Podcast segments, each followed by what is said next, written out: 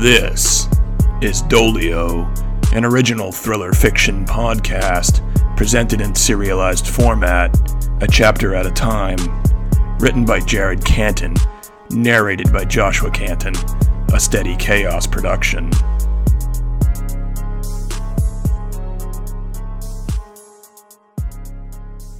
Previously on Dolio.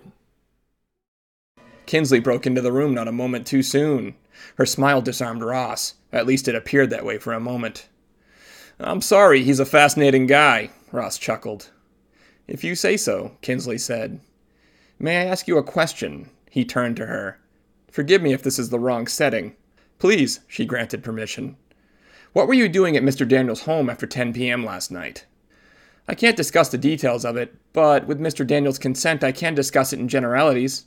She turned towards me. I had no idea what she intended to tell him, but knew if she wasn't still on my side, I had no chance. So I figured I'd let her talk and get it over with. Feel free, I said. We've become rather close, and our schedules are difficult to line up. I was planning on having Mr. Daniels sign a release that would allow me to retrieve his medical records from previous caregivers. I am including him in a study for a report that I'm currently writing. He nodded. What kind of study? Ross asked. I have a genetic disorder, I said. What kind of disorder? Ross persisted. He has a rare genetic disorder that relatively few Americans have. In most cases, the disorder causes severe joint damage and physical maladies in early childhood. A good percentage develop mental deficiencies and lose their ability to walk. I admired her so. She was so brilliant. Without ever naming the condition or the benefits it had afforded me, she managed to create plausible deniability that even I could perform the physical task that Dolio demanded. I presume this was her intention, and the way she carried herself as she said it was masterful. Has this disorder affected him in the same way?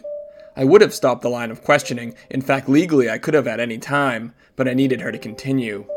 I had made him the subject of the study because upon initial examination, it appeared that Mr. Daniels was in fact free of several of the maladies that others his age, with his condition, had experienced. What do you mean upon initial examination? Ross asked. Do you mind? She turned to me again. I shook my head. She slapped an x ray up against the wall. What appeared to be my spine glowed brightly against the black outline of the image. Here and here. She pointed at two dark creases in the bone. Those are fractures of two vertebrates in Mr. Daniels' upper back. Now, we don't think he suffered these last night. In fact, everything we discovered leads us to believe that they have been in existence for months, maybe even a year plus. As she said the words, I tried to break the code. Tried to decipher if that was in fact my x ray, if I did in fact have a broken back, or if she was spinning an extravagant tale. With all Dad had gone through, the rehab and wheelchairs, spinal cord injuries were intimately, terrifyingly real to me. I was strong, but not like Dad. I was strong for myself. He was strong for others, and I knew I couldn't handle an injury like his. I couldn't put on a happy face for those around me while I sat in a chair for the rest of my life. She looked my way. It's amazing. That blow you took to the head last night, it could have paralyzed you. Ross said nothing. A look of what I presumed was his version of sympathy washed over his face. How bad is it? I forced out, still hoping this was a show, just an elaborate ploy. It's bad. Your condition probably masks many of the symptoms, but you should feel some numbness in your hands. There may be swelling of the upper back and neck, and if we're not real careful moving forward, paralysis is a real threat. Her eyes held authentic sadness. Ross looked uncomfortable. So, a person in this condition, what would a fall from a fire escape or severe trauma in combat result in? Ross asked. I'd say a 90% likelihood of at least temporary, partial paralysis, and a slightly lesser risk of permanent. Trust me, I've reviewed this with my supervising physician. We both agree on the risk inherent here. There is definitive spinal column instability. He finally stepped out of the glare of the x ray backlight and moved towards the door. Mr. Daniels, even if you were what I think you were, what I know you were, if this is true, if not for me or for the good of the people of this city, then for your family and friends, and yourself, let this be the end of whatever it is you're doing. Live your life, a quiet life. I'll be calling on you within the next week to follow up. Thank you both for your help. My condolences, Mr. Daniels, for your condition. With that, he was gone, an Oscar worthy performance from Kinsley. It's over, she said. No, he's convinced. He'll keep pushing. Not him, not the investigation. Dolio. It has to be over. Wait, w- wait. I stumbled for words. How much of that was the truth? Tell me that was just to get him off my case. Ryder, that's an actual x ray of your spine. I'm so sorry. The skin on my head, for that moment, truly felt different. An anxious, pricking feeling washed over it, slowly evolving into a blanketed discomfort throughout my entire body. Everything you said was true? Almost. The only thing I embellished on was the date of the injury. Ryder, these aren't pre existing fractures, these are relatively new. I figured if I told Ross they were older, which is somewhat plausible, he'd be forced to reconsider his theory that you're Dolio. But the truth is, if you take a blow to the neck, back, or head like the one that caused these injuries, before surgery and giving your body time to appropriately heal, her hand softly caressed mine, you'll be paralyzed or dead.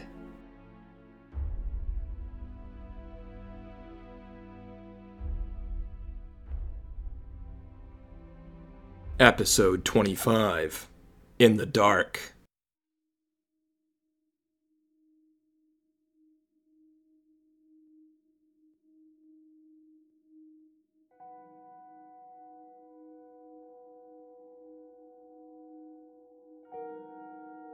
It was the worst news I had received since doctors had confirmed Dad's own paralysis. While there was still time to prevent my own, it wouldn't matter if I could walk, if Rodney could too. Rodney had to be stopped, regardless of what that meant for my well being. Dad and Kinsley were all that mattered. I had failed protecting James, and Cindy, and even Dad and Kinsley, but I wouldn't fail again. My life meant nothing without them. Dolio had one last mission, one last lonely walk down a dark alley, one final visit with the struggles, and I knew what had to be done.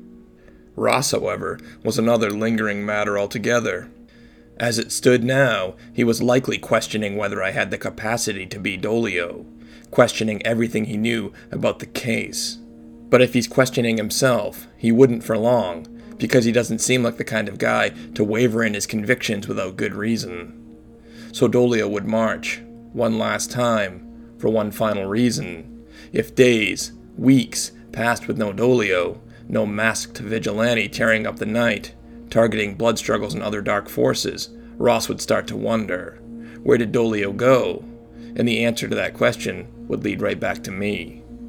This solidified my only option. Before Ross could settle back on me, Dolio had to make a last stand. I had to make my last stand. Because even worse than Ross coming back for me is the blood struggles coming back for me, or Dad, or Kinsley.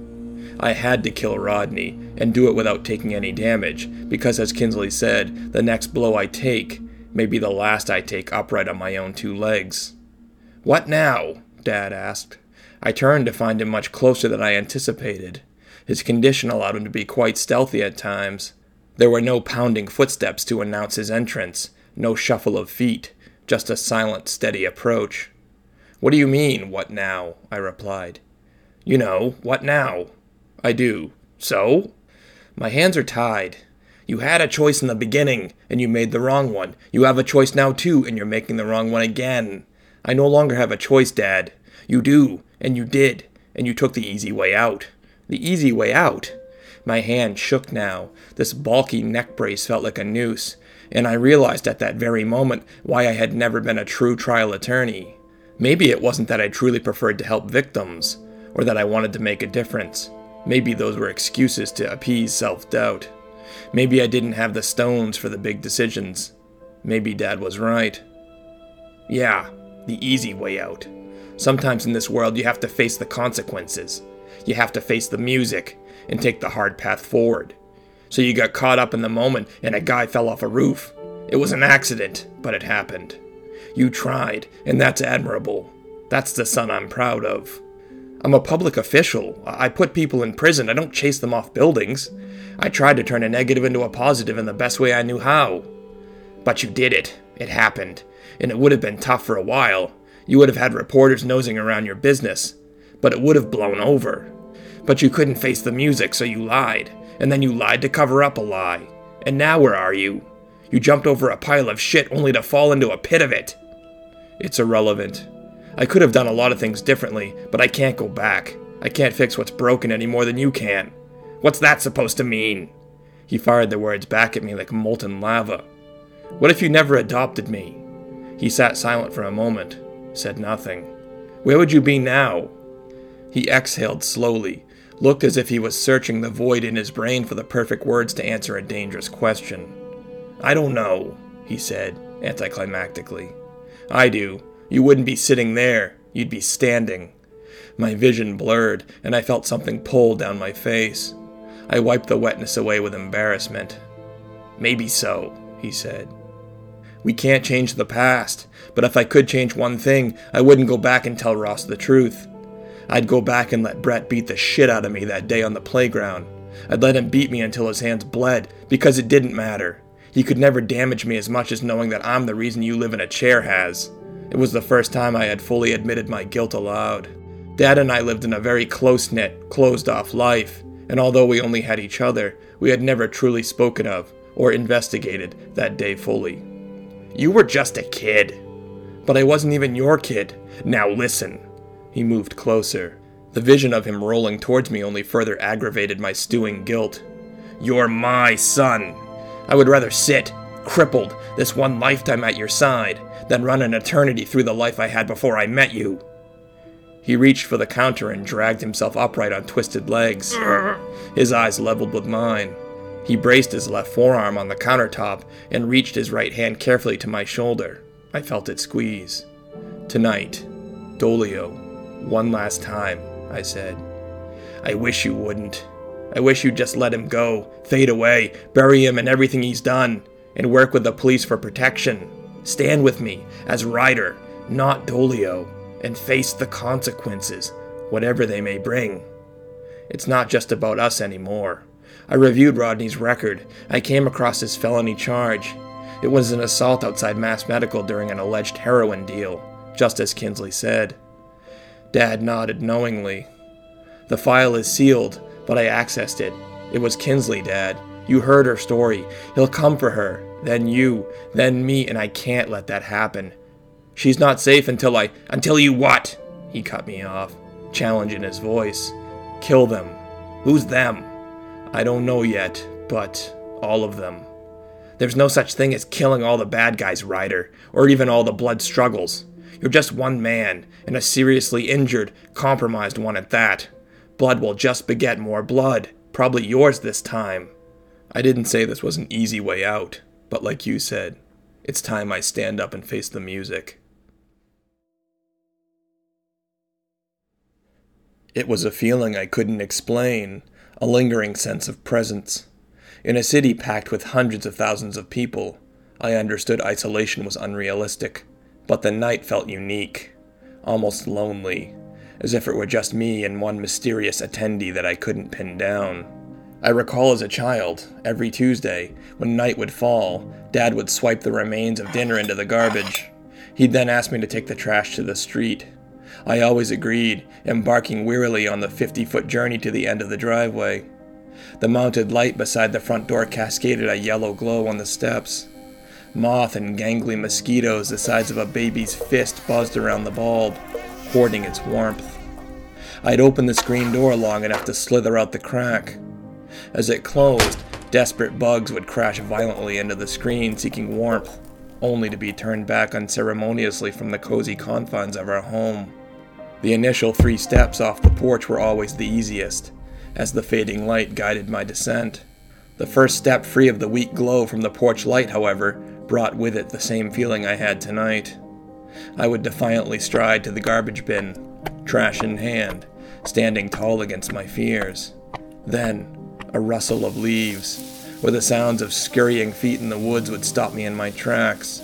My eyes would endeavor to penetrate the darkness of the wood's edge, and a sense of presence would overcome me. I was not alone. I'd lift the trash cover, deposit the bag, and turn back in a walk. The leaves would speak again, and I'd try to ignore them, try to suppress an imagination that was so vivid, so real, that I was certain someone, a wolf, or bear, or killer, was watching me. Occasionally, I would make it back to the front door in a brisk walk. Sometimes, fear compelled a desperate, mindless sprint. I'd reach the steps, heaving breaths, turn back, look for that presence, see nothing, and slither back in the front door, slam it shut, and twist the bolt lock. Dad would smirk, waiting, and I'd try to conceal the hungry lungs, deep breaths, and the beginnings of a damp sweat. He'd smile and grunt slightly, a knowing grin that confirmed he knew my fears. It was this feeling, this lingering sense of companionship that I felt tonight. That someone or something was lurking, with its beady, yellow, murderous eyes trained on Dolio. It wouldn't show itself, and I could run, but no matter how fast or how far I ran, I couldn't shake it.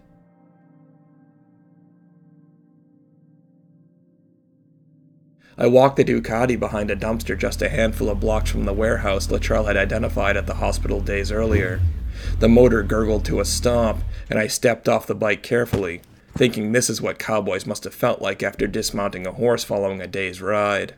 My legs hummed with movement from the bike's quivering motor. They gradually readjusted to my weight, and once they had, I rolled the bike forward four feet between the dumpster and the wall, almost completely out of view, and let it tilt onto its stand. The Dolio suit gripped tight, carrying with it a subtle dread now. Where I had once worn it with anticipation and misguided purpose, I now half feared and half tolerated it. The goggles pulled uncomfortably at my face, and an itching sensation gnawed at my face under the new military issue lower face mask. Following the run in with the 40, I had made some modifications to the suit. I had cut the arms at the shoulders, I couldn't feel the cold anyhow, and I had eliminated the full head and neck covering, opting for just the goggles and a tactical, lower face, steel mesh mask. The changes combined to still conceal my identity, but the added skin exposure ensured that my hyperesthesia could play its part. Because I couldn't afford to be hit tonight, I couldn't afford to brawl anymore.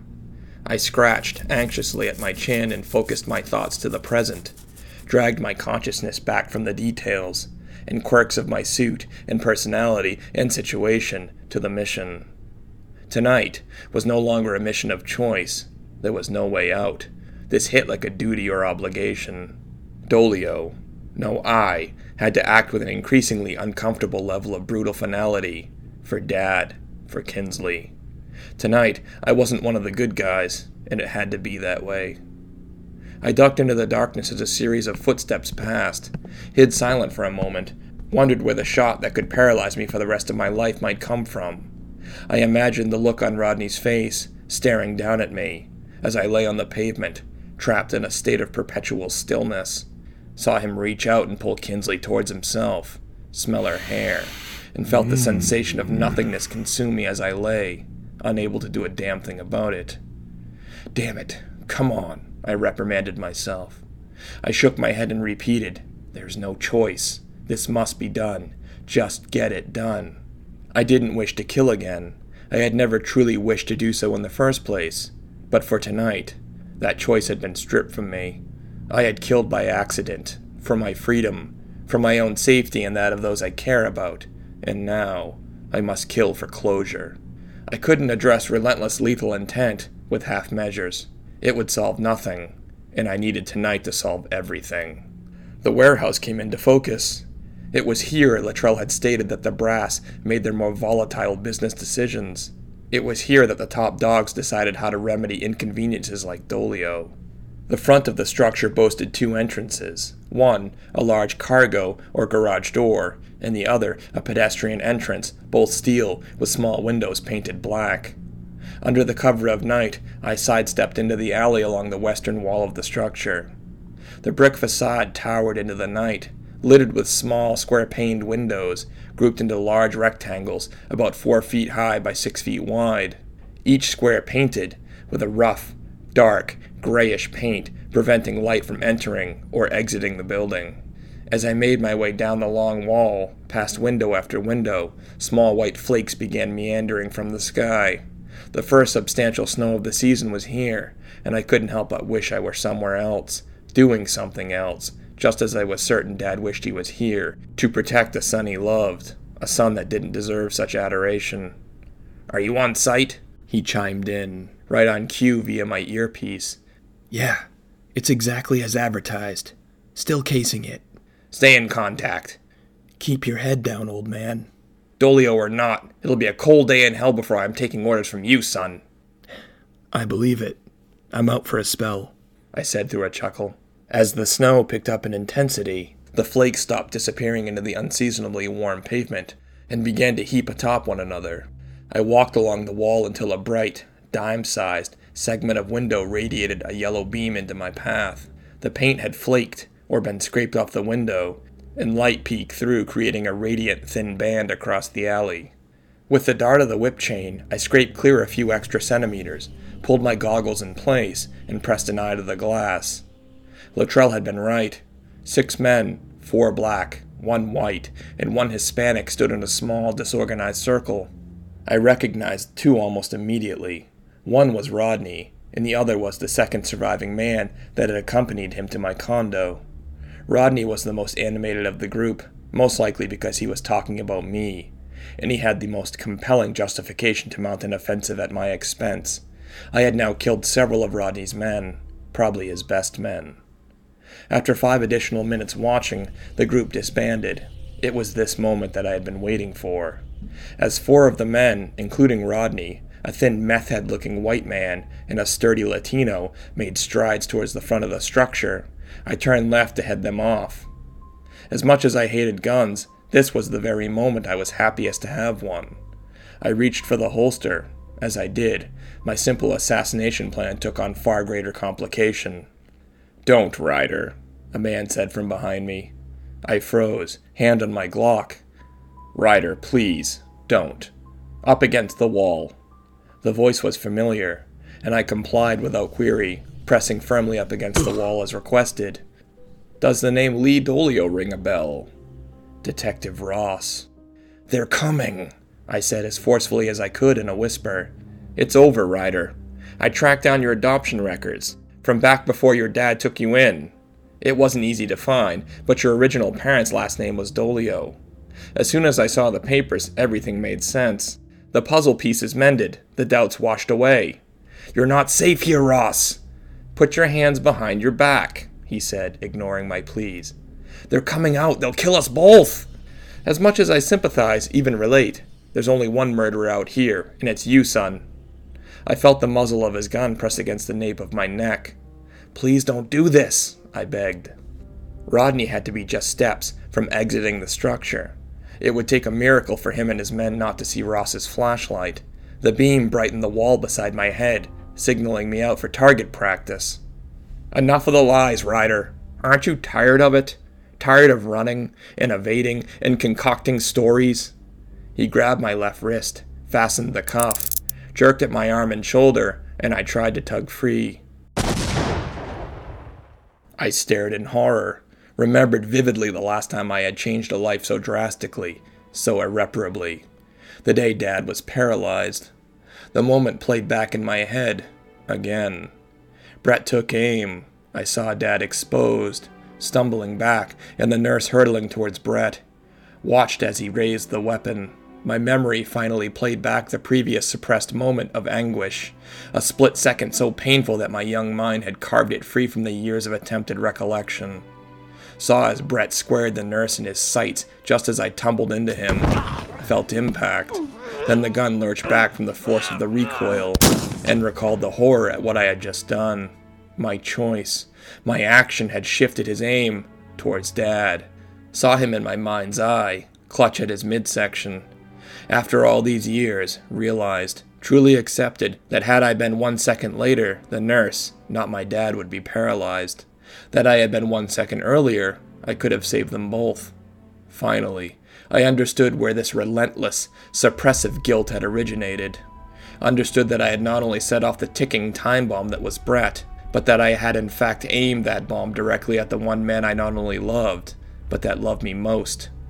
I'm sorry. I mouthed the words towards Ross, at what remained of his head stared back at me. In a split second, a singular flash, under an avalanche of chunks from Ross's head, I came to realize I had done it again. The pinkish flesh and blood and bone erupted like a volcano, sprouting outwards and then onto me, blinding me. The echo of the gunshot rolled through the night. Thanks, pig. A voice, maybe Rodney's, rang out, and in the confusion, my focus lapsed and I froze. A large hand collided with the side of my head. My body went numb. Tingling fires erupted across my arms and legs, and I lost all communication with my appendages. My brain tried to connect, tried to control a failing body as it fell, but nothing happened, and I crashed into the snow on the flat of my back, my limbs barely whispering their existence through a gentle picking sensation. I tried to speak, but my lips barely moved. Ross lay beside me, headless, oozing redness into a pool of pink, slushy snow. He doomed us both.